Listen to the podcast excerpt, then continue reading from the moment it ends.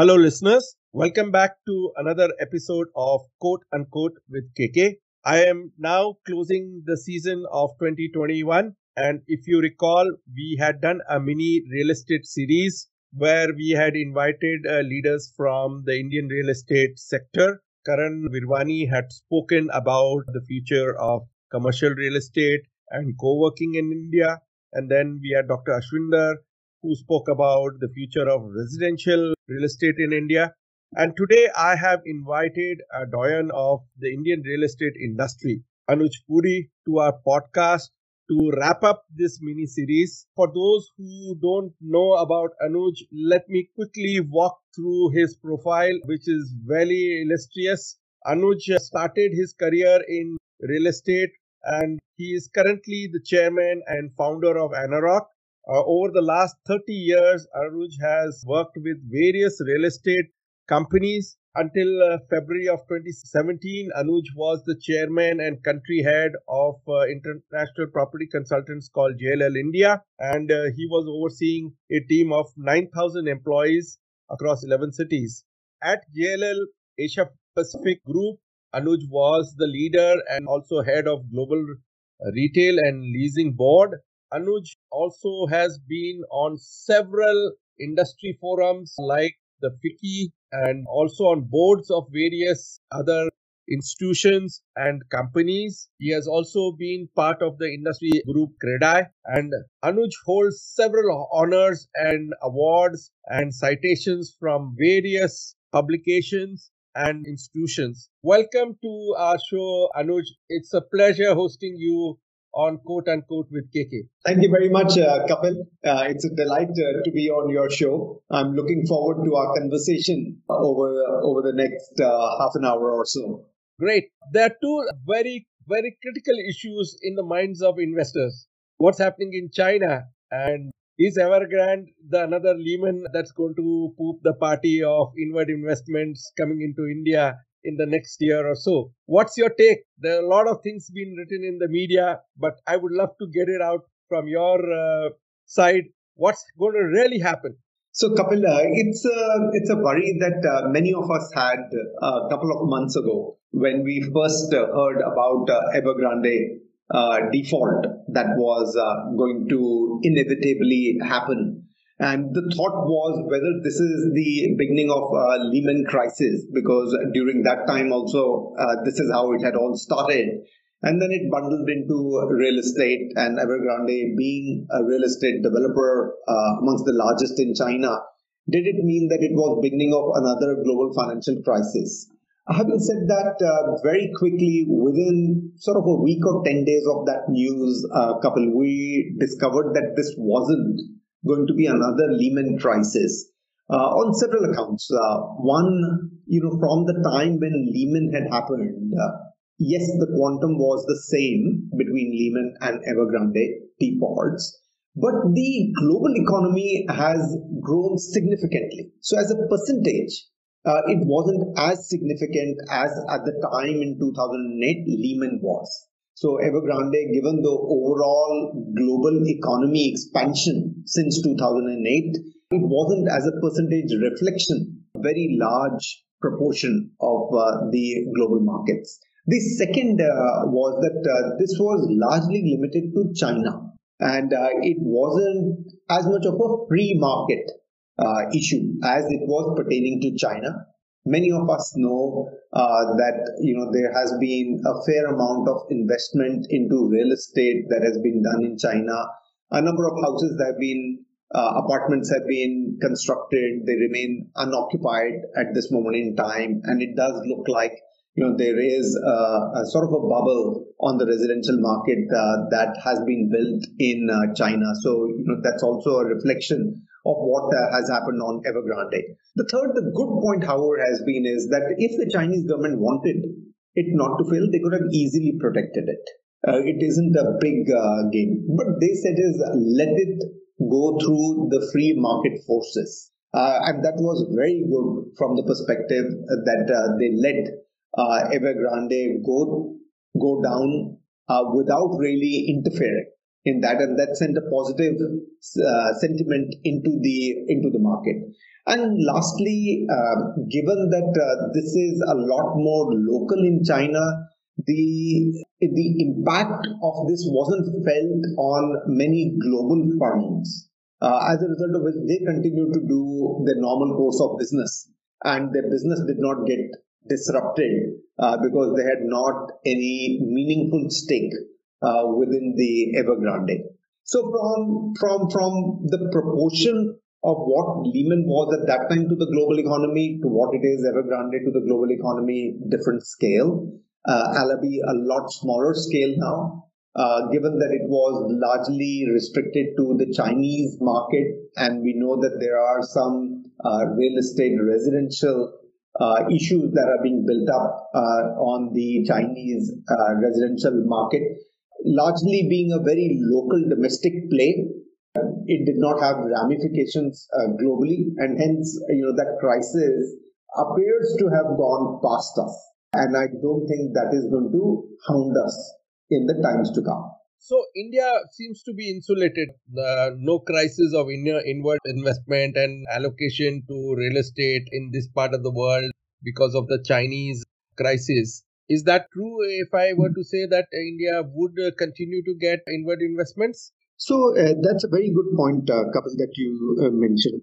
Clearly, we are seeing is that uh, most of the corporates out of China, you know, whether these are uh, manufacturers whether these are institutional investors, whether these are just American corporates, uh, you know, they're saying we need a policy which is China plus one.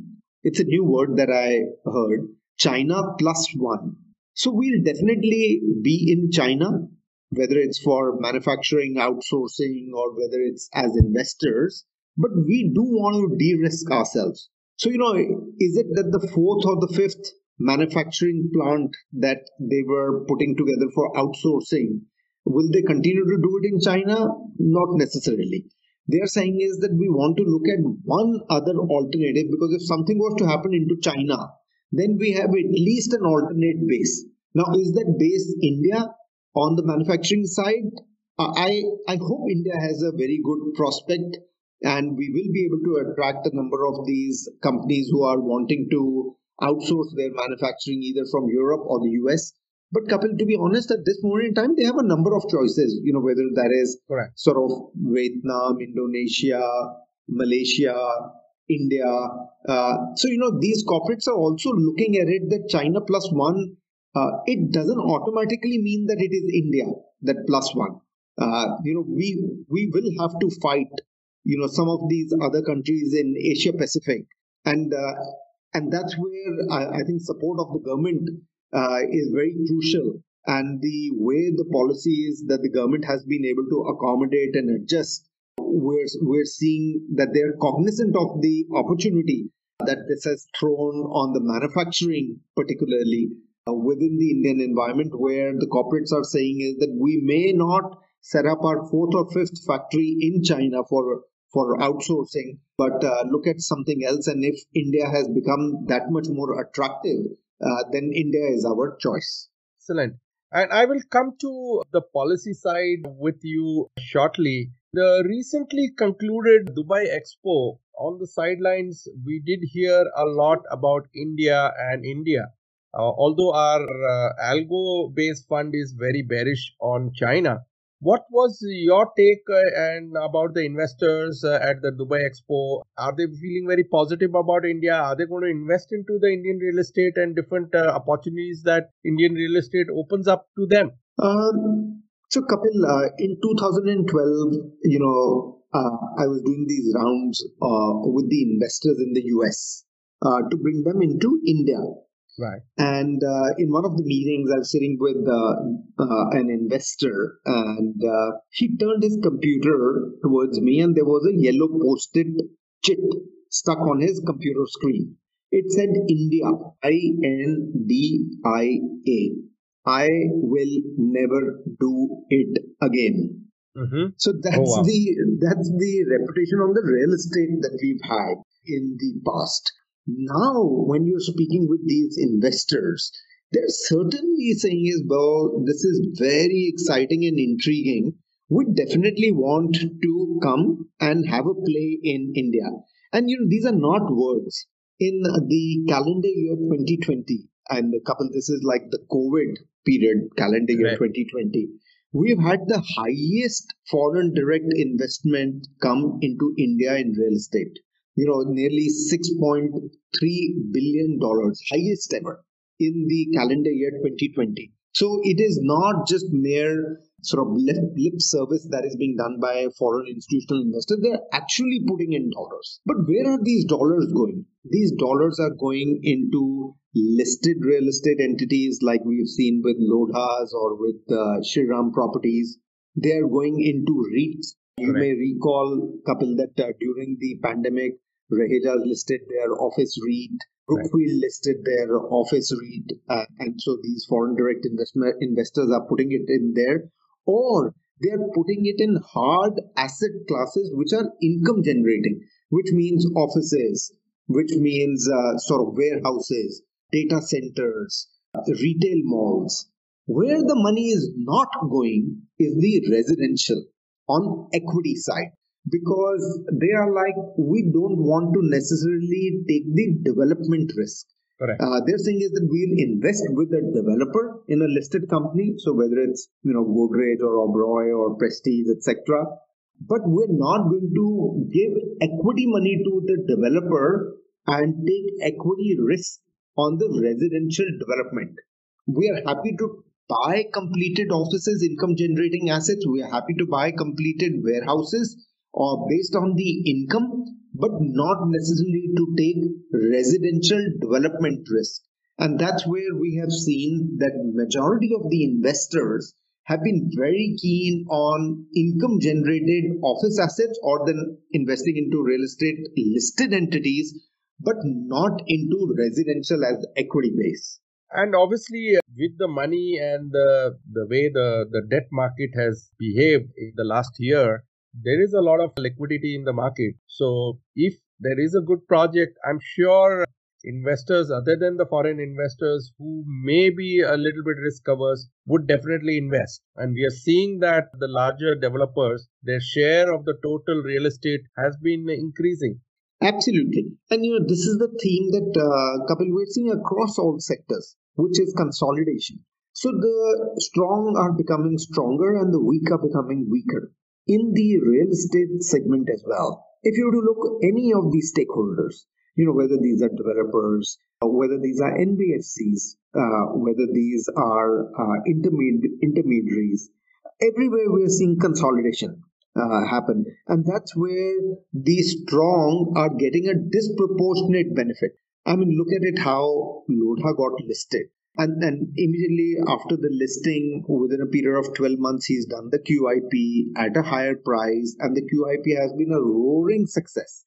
Uh, we, we've seen Shriram properties, you know, getting listed. There are three or four more, uh, you know, IPO uh, contenders on the residential side that uh, we will uh, we will see. So, so clearly there is enough money coming in for good quality developer, good quality stakeholders because the investors do believe that consolidation is taking place with, uh, you know, during this COVID time in any sector and real estate is also seeing that consolidation. So the ability of the stronger to benefit more is where we are seeing attraction of the investors and within the space these strong players are eating somebody else's lunch as a result of which disproportionately getting the benefit during these uh, these times so so so exactly what you're saying is that uh, the uh, ability of good quality developers to be able to uh, get a larger share of the market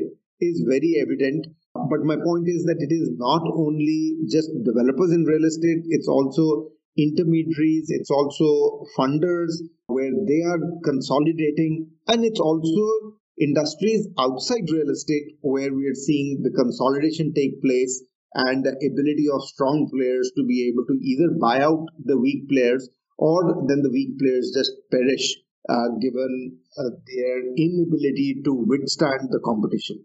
Rightly put, Anuj. I want to, to pick up on this point of consolidation. And, you know, our algos are picking up very strong, you know, signals, uh, especially in sectors which were slow to revive during the pandemic, uh, especially 2021, 2020, 2021, which had a, a, lot of muted demand, such as offices, retails, malls, industrial, hospitality. And they, the investors definitely feel that there is an opportunity and a huge upside in this space, including healthcare, if you may. And we have also seen in our own sector, the healthcare, where some of the larger US brands, which uh, a few years back when I was looking to get into a tie up after exiting one of my investments, they were very busy with the US. They said, you know, we don't have time for India. And now suddenly you see a sign up with the embassy builders. And how are you seeing this whole consolidation? Is it a broad brush or is it is it happening very strongly in a certain segment like commercial or, or in residential? What's your view on and what's going to happen in 2022? So I would say is on the real estate uh, Kapil, uh, if we start to peel the onion, on the commercial Correct. side, the consolidation had already taken place following the 2008 global financial crisis. Correct. By 2011, that consolidation had sort of pretty much got sealed. About three dozen top developers, uh, you know, who, who have nearly 80% of the office market. So that is Correct. how consolidation on the office happened. Then, uh, you know, came in the retail from 2008 when it started to really, I would say 2014 15, we saw the consolidation for the retail mall developers, and about a dozen and a half got left. That's right. how small the market became uh, with uh, with the retail developers. The big part of the equation was the office, uh, sorry, the residential developers. And by the way, residential Kapil is nearly 80% of the Indian real estate market. And that had not gone through consolidation during the global financial crisis.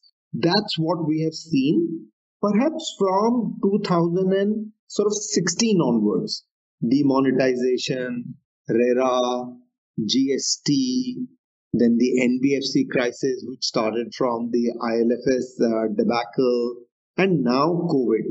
So this all this has led to large scale consolidation on the residential. So to answer your question, the consolidation has taken place in real estate, but they have taken place at different times due to different reasons, starting from offices in 2008 global financial crisis and perhaps ending with residential, I would say is another six or eight months more, and the sector would have fully got consolidated the new segments that came in industrial warehousing data centers that right. was so specialized that there were only a few players who have embarked on this journey and hence by virtue of that these sectors the new sectors are anyway very much consolidated because not everybody has uh, come in. The bar for entry into a data center or in industrial is pretty high.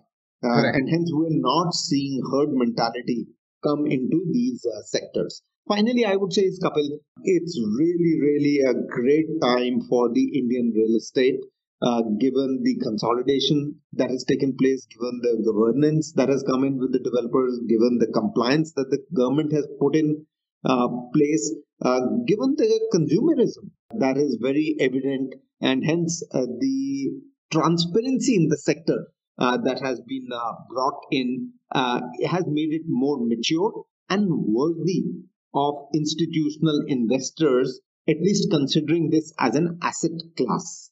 There are a few things I want to pick up from your comments here. One, uh, the whole cycle of consolidation is more or less over in the real estate sector, starting from the Lehman era.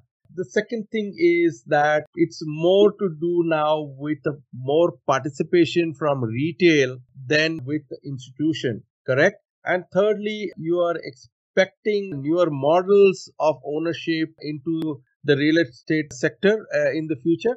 Yes, it is correct what you're saying. Is that, uh, in my opinion, you know, the consolidation is perhaps um, no more than six to nine months away. I mean, it's an it's a journey. It will still continue to consolidate, but I think the majority of the consolidation would have got completed in the next six to nine months.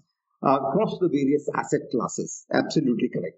Second, you're right that uh, there are different typology of investors that have emerged. Uh, so, Kapil, in 2006 7, and then you know leading up to perhaps pre uh, demonetization, it used to be high net worth individuals, used right. to be speculators who would get into the market. You know, these were rather uh, individuals. Now we have institutions Blackstone, Brookfield, GIC, CPPIB, ADIA.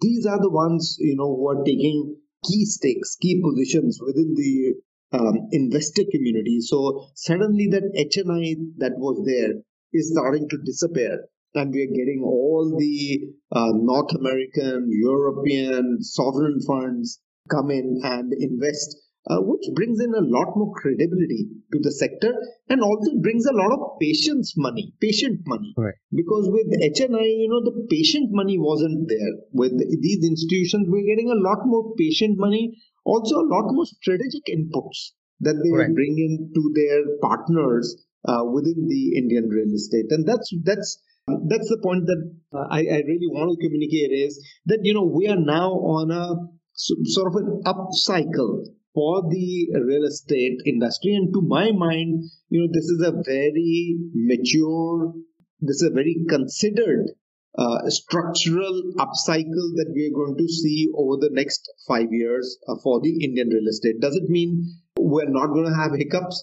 Uh, I think as Indians, we're quite good in creating hiccups, even if we have none. Uh, so we will, through the journey, create hiccups. Uh, but I would say is, um, you know, clearly this is in very safe hands at this moment in time. And I, I must credit the government. The way that they have brought in the changes within this sector uh, has uh, hugely benefited the well deserved players as well as the consumer of Indian real estate. Talking about hiccups, I wanted to talk about a few hiccups in the sector in the last year steel prices going skyrocketing, all the inputs that go into making of the real estate, uh, cement. Is the worst over, or are we still going to see some upswings or volatility in these sectors, uh, including energy, as we have seen in the last in this uh, current year? That obviously, you know, dents the confidence of the developer uh, on his ability to source at the right price at the right time. What is your take here? So, um, if you ask me, my worst nightmare is the point that you have mentioned. Kapil, is the increase in the prices. The party is going very well at this moment in time. The demand is strong, good quality supply, mature players. Now the party pooper is exactly what you have identified is this input cost. If the steel cost and the cement and the labor continues to go up, there is only that much ability that the developer will be able to absorb it. Correct. Following which, he's going to start to pass it to the buyer. Now, the buyer would have only that much ability to be able to absorb this in the sale price, after which the buyer will then disappear and say, right. my salaries haven't gone up to that extent. I am not getting that kind of bonus. I know your cost of input has gone up, but you know, I have no money to Correct. pay to buy. So, so my my worry is that how quickly this input cost will continue to go up, and to what extent uh, you know this will go up. The buyer has an ability to absorb sort of I would say is between five to seven percent increase in the sale price because over the last four five years, Kapil, the prices of residential really hasn't increased. So, you know, their salaries have gone up. The price of residential hasn't uh, gone up, whilst the input cost has gone up. So the buyer is saying is I can I can pay five seven percent more, but am I going to be able to afford twenty five percent more for the same product? Perhaps not. So so that's where my worry is that I hope the input cost does not continue to escalate the way that we have seen in the last four to six months because the buyer at some stage will say that I cannot afford to pay you more than this, and I am not challenging that the developer is right or wrong. I'm just saying I don't have the kind of money that you are asking, and that's where the demand will go down. One of the other things, my major worry was that you know, interest rates were tempering down during the COVID because of a lot of flush of liquidity.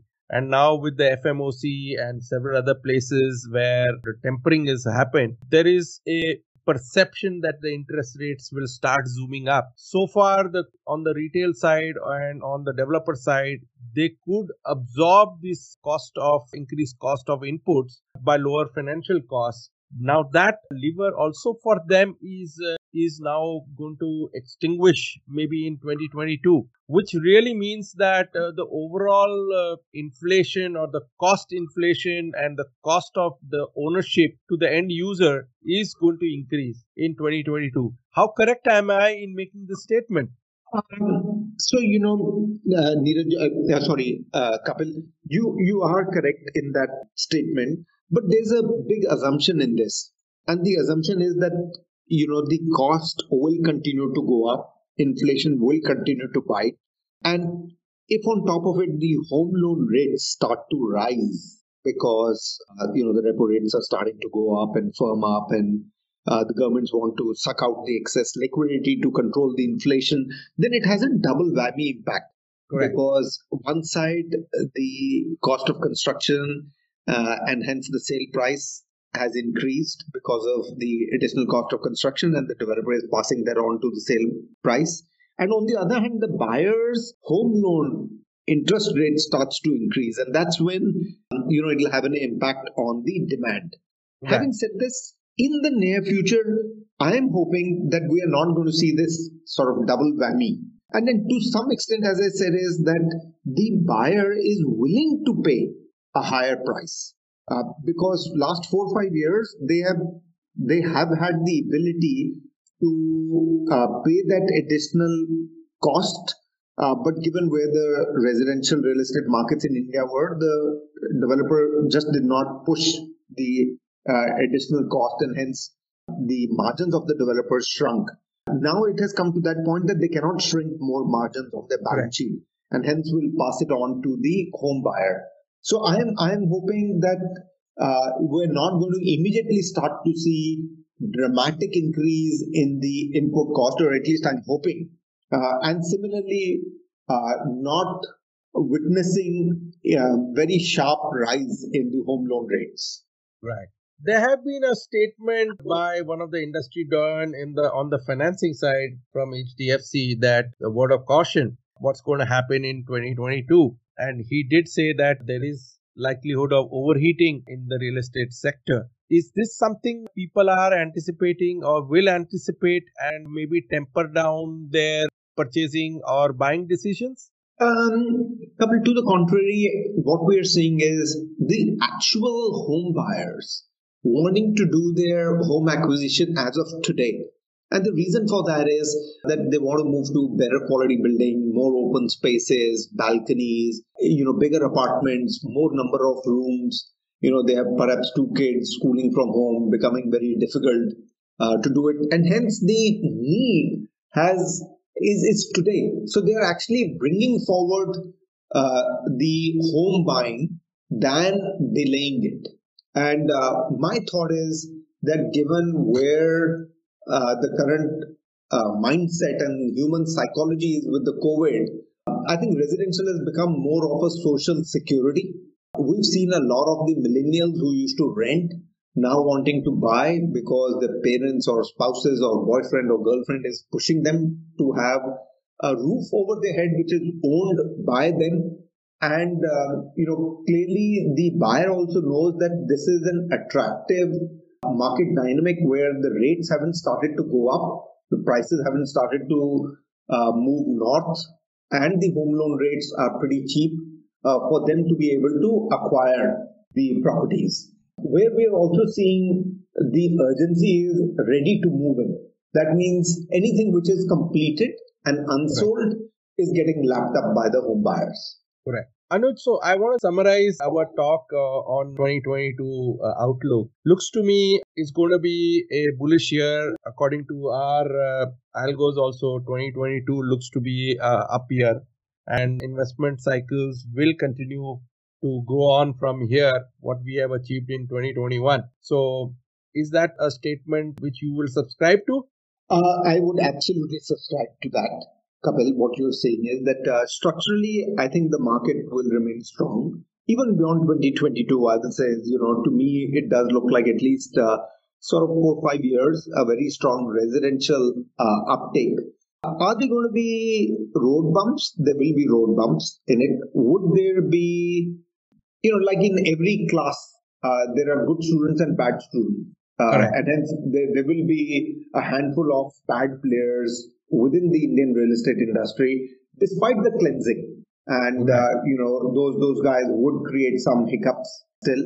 But largely, I would say is this is for good quality developers a fantastic time uh, with robust demand. Uh, supply has shrunk into a few good quality, strong developers and that the speculator and sort of short term investor has disappeared completely from the market. And this is a pure end user game and hence a very sustained uh, recovery that we will see over the next four five years. Excellent and well summarized, uh, Anuj. I want to shift gears a little bit, Anuj, on what you called as consumerism uh, earlier in your talk. You see, earlier I used to get a lot of, you know, proposals from various developers, you know, invest in this commercial thing, invest in this, itna fixed return or this much fixed return and this much upside and whatnot. And as you said, these sort of proposals are now drying up because of entry of large scale institutions and foreign institutional advisors but for a retail investor to participate a new uh, sort of uh, vehicles are coming up. You know you're seeing fractional ownership you're seeing REITs you are seeing real estate funds for uh, ultra uh, high net worth individuals to invest their money who then manage that money to invest into real estate uh, developers. How is this consumer cycle uh, expected to mature further in 2022 what's your take here so I, I think we will continue to move towards maturity. Uh, there's no doubt uh, about it. Uh, there are three things that uh, couple uh, why I say that we'll continue to move, move toward maturity. One is the compliances that both at the central and the state government they put onto the real estate. You know, this is what SEBI did after you know that Ketan Parekh scam. Parekh, yeah. Uh, so this is this is that the compliances that have been put in make the industry a lot more robust. So that's that's the one that there's a lot of safeguards. I mean, when we go bowling, you know, these are the rails that are up now, and they will not let the ball go in the alley. With the way compliances have been done now, somebody wants to, you know, if, if somebody wants to do play dirty, they'll anyway play dirty. But otherwise, the compliances have been put in place. The second is this social media and the ability of the buyer to be able to make sure that there's enough noise in the market which then damages the product or the brand. If the consumer hasn't been handled as per his or her expectations. So you know previously this social media wasn't there. Today right. social media is there plus a lot of the millennials are going on to the social media before they're making their position and looking at what the social media is saying about a particular brand. Uh, so, so that's the second one where the brands are going to be very conscious and cautious because they're dealing with millennials now, and these millennials are very, very, very prone to looking at the repute of the uh, developer on the social media before they are doing the acquisition. And the third, I would say, is uh, couple is the judiciary, who's been you know pretty straight with the real estate uh, developers. Uh, and we have seen uh, across the board, whether it is NCR or Western India, the important role that judiciary has played in being able to cleanse uh, this uh, sector. And developers have understood this that they are no longer going to be able to play the way that they were playing before. So either it is like shape up or ship out. That's the way that the theme is going on. And many good qualities have shaped up and benefited. Some haven't been able to, and hence they're moving out of this sector. So fly by night operators and players who have been having a shady operations would be probably weeded out. Absolutely correct. I want to take up a small point of Uberization of real estate sector in the consumer's hand. You see, there were a lot of uh, people who were looking at Bitcoin based funding and ownership and secondary market of movement of real estate in an open manner in a very sustained manner and obviously there has been uh, talks uh, of introducing or banning uh, initial token offers and block bitcoin in india is this something that would be affecting the real estate sector as well because then i can't buy tokens and i can't own real estate and i can't trade into real estate as a consumer so, Kapil, uh, real estate is still not as sophisticated an investment product Correct. as uh, as the way crypto is. I think it will be some time away uh, where we are going to be able to buy or sell real estate through crypto. Would it come? I'm sure it'll come in. Um, but uh, even at a global level, I mean, India is that much more uh, removed. But even at a global level, uh, we haven't yet seen trading of real estate as an asset class uh, with uh, with crypto. So to answer your question, you know the adverse ruling on crypto is not going to have any impact on the buying and selling of real estate because uh, we're not seeing the trading within real estate being done through crypto. Correct. So I understand that the secondary markets for real estate at the consumer end may take some more time. It's just the primary sales at this point in time, correct. which will fuel the growth of the real estate sector. Absolutely correct. Hey, I want to shift gears a little bit and talk about a lot of startups which have started uh, entering the real estate sector using tech and new age technology like artificial intelligence and using technology as a way to manage real estate and change or transform uh, the whole product or the real estate development as well what are you going to see? Uh, are you you've also invested in a few startups in this sector uh, as well using tech. What are you seeing? How are these players going to shape up? Are you are we going to see a unicorn on the real estate not the zero broker and uh, you know all those sort of people who are just intermediating but real value addition into the real estate sector value chain are you seeing some trends appearing and which could probably be mainstream next year or maybe the year after? Um, certainly, Kapil. You know, real estate is a very large asset class. It is one of the few assets that have not been disrupted by technology. And I do feel that the way PropTech has gained prominence even before COVID and much more during COVID, that this is here to stay as uh, as, as prop tech, which will bring in more efficiency, more productivity, to an extent disrupt as well the traditional way of doing real estate uh, business. So globally, if you were to see, we have number of unicorns in the US in the prop tech right. space. Given where the India market is on the you know real estate, uh, it's only you know a matter of time that you're going to see uh, much of the disruption coming in to the real estate through technology. I mean, Kapil, we started four years ago. We're selling, and these are hard sales. It's not lead generation, selling, selling. Over 18,000 apartments today, a year. 18,000 apartments. You can't do this without tech, without digital. And you know, the largest agent prior to that would have sold, I don't know how much, 1,000, 2,000, 3,000 apartments. And that also they may have taken, you know, 10, 12, 15 years to build it up. So definitely the prop tech space is very vibrant.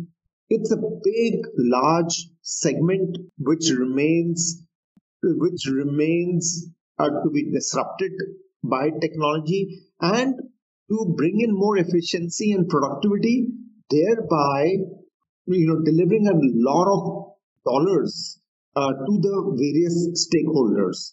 So I would summarize by saying in America we've seen a number of prop tech unicorns. In emerging markets like India, it's only a matter of time that you will start to see having run a prop tech business now, a solid prop tech business which, by the way, makes huge amount of profit for us. It's not one of those yeah. businesses which is a cash flow business. Uh, uh, a hugely profitable business, uh, and you know I see no reason why you know businesses like these uh, will not prosper and will not contribute to the Indian real estate successfully saving money for the various stakeholders who are connected with it and the business being meaningfully profitable. Hey, I want to dwell on this point a little bit. We do expect some game changers. And obviously, the millennials are people who bet on sustainability, high tech, health, and well being. Are you going to see some game changers emerging in the real estate sector maybe next year or the year after or maybe in the medium term? So there will be there will be num- number of disruptors. Exactly the points that you have mentioned. You know, sustainability. Uh, the youngsters today are very clear that they do want sustainable environment, sustainable development. Um, if you look at most of the offices, good quality offices, you know they will have LEED certified platinum or gold standard uh, you know put outside uh, so that the people who are entering the building know that this is a sustainable building. We're seeing that ask come in on the residential uh, today. So uh, the disruption and the way the uh, progress of the indian real estate sector has been over the last 20 years is going to be very different to what we are now going to see over the next five years because the uh, the information technology uh, the millennial who are coming today and buying the residential real estate are very international very cosmopolitan. And they are wanting to see the same value adds which are being brought in western world on the real estate being implemented in the indian market which in the past wasn't the case. Uh, but given where the Indian workforce, in terms of its cosmopolitan and international nature, has arrived, they are wanting very quickly the best practices of the mature markets to be implemented within the Indian real estate market. Well summarized, uh, Anuj, and I believe there is going to be a very fast transition to global uh, levels like the US, Europe and other advanced economies in the Indian real estate sector. Absolutely correct. Absolutely, and you know that's. Uh, let's hope uh, we continue to progress well. Um, you know, deliver well, and ensure that the customer is kept at the first priority by all the stakeholders concerned. So, customer centricity or getting the whole customer journey around the real estate would be critical using tech, I guess. Yeah, very true. Anuj, what are is your your expectations from the budget and the finance minister for the sector uh, in the coming year? Um, so you know, uh, my expectation is how can we continue to bring in more transparency within this sector? How can we attract more foreign institutional capital into this uh, sector? And how can we bring in equity into the residential real estate sector? Equity in office and retail has very much come in through the REIT format. Uh, equity in the residential is coming through the IPO but there are other means by which uh, we should be able to bring in international equity into the residential development sector. So that's the expectation on a broad terms from the budget to be able to bring more liquidity, more sustainable development, and more transparency within the Indian real estate sector. Do you think there would be another stiff regulation to cap uh, rogue money and incidents like Panama Papers, uh, which is and a little bit more scrutiny for the developers, like we as fund managers go through scrutiny, and a regulatory body that looks into all this, which will come soon into the real estate sector? I think the sector has gone through uh, a lot of cleansing already. And, uh, you know, given the way uh, that uh, the, this government is functioning, is very clear that they're not going to allow anything uh, which is sort of immoral uh, within the trade. so I do believe is that if there is anything which is going to be uh, non-transparent and in, is going to cause sort of grief in the long run, uh, compliances will come in. to be able to address and ensure uh, that these any any bad practices uh, that are there are immediately culled and not encouraged. Last question uh, before I let you go: Who are the developers or the players? Because you are a you mediate a lot that you're going to bet on in for the future. a number of them, uh, I would say, is on the listed space. Uh, number of uh, developers, I really value them. Uh, I mean, Godrej, uh, Lodhas, uh, you know, Prestige, Brigade, DLF, uh, many, many, many, many of these uh, that I would say is very pedigree, very quality conscious, uh, very focused towards the delivery uh, side. In terms of the product, uh, you know, I would continue to focus on the three large segments: residential, office, and retail. to me, there is a lot more that needs to be done within these three asset classes. I really appreciate your time, Anuj, and thank you so much. And before I let you go, I'd like to thank your team and our team for making it possible, our sponsors, and I do wish you and the real estate industry uh, as general uh, happy and prosperous 2022. Thanks and uh, have a nice day. Thank you very much. Thank you. Bye bye, Kapil. Bye.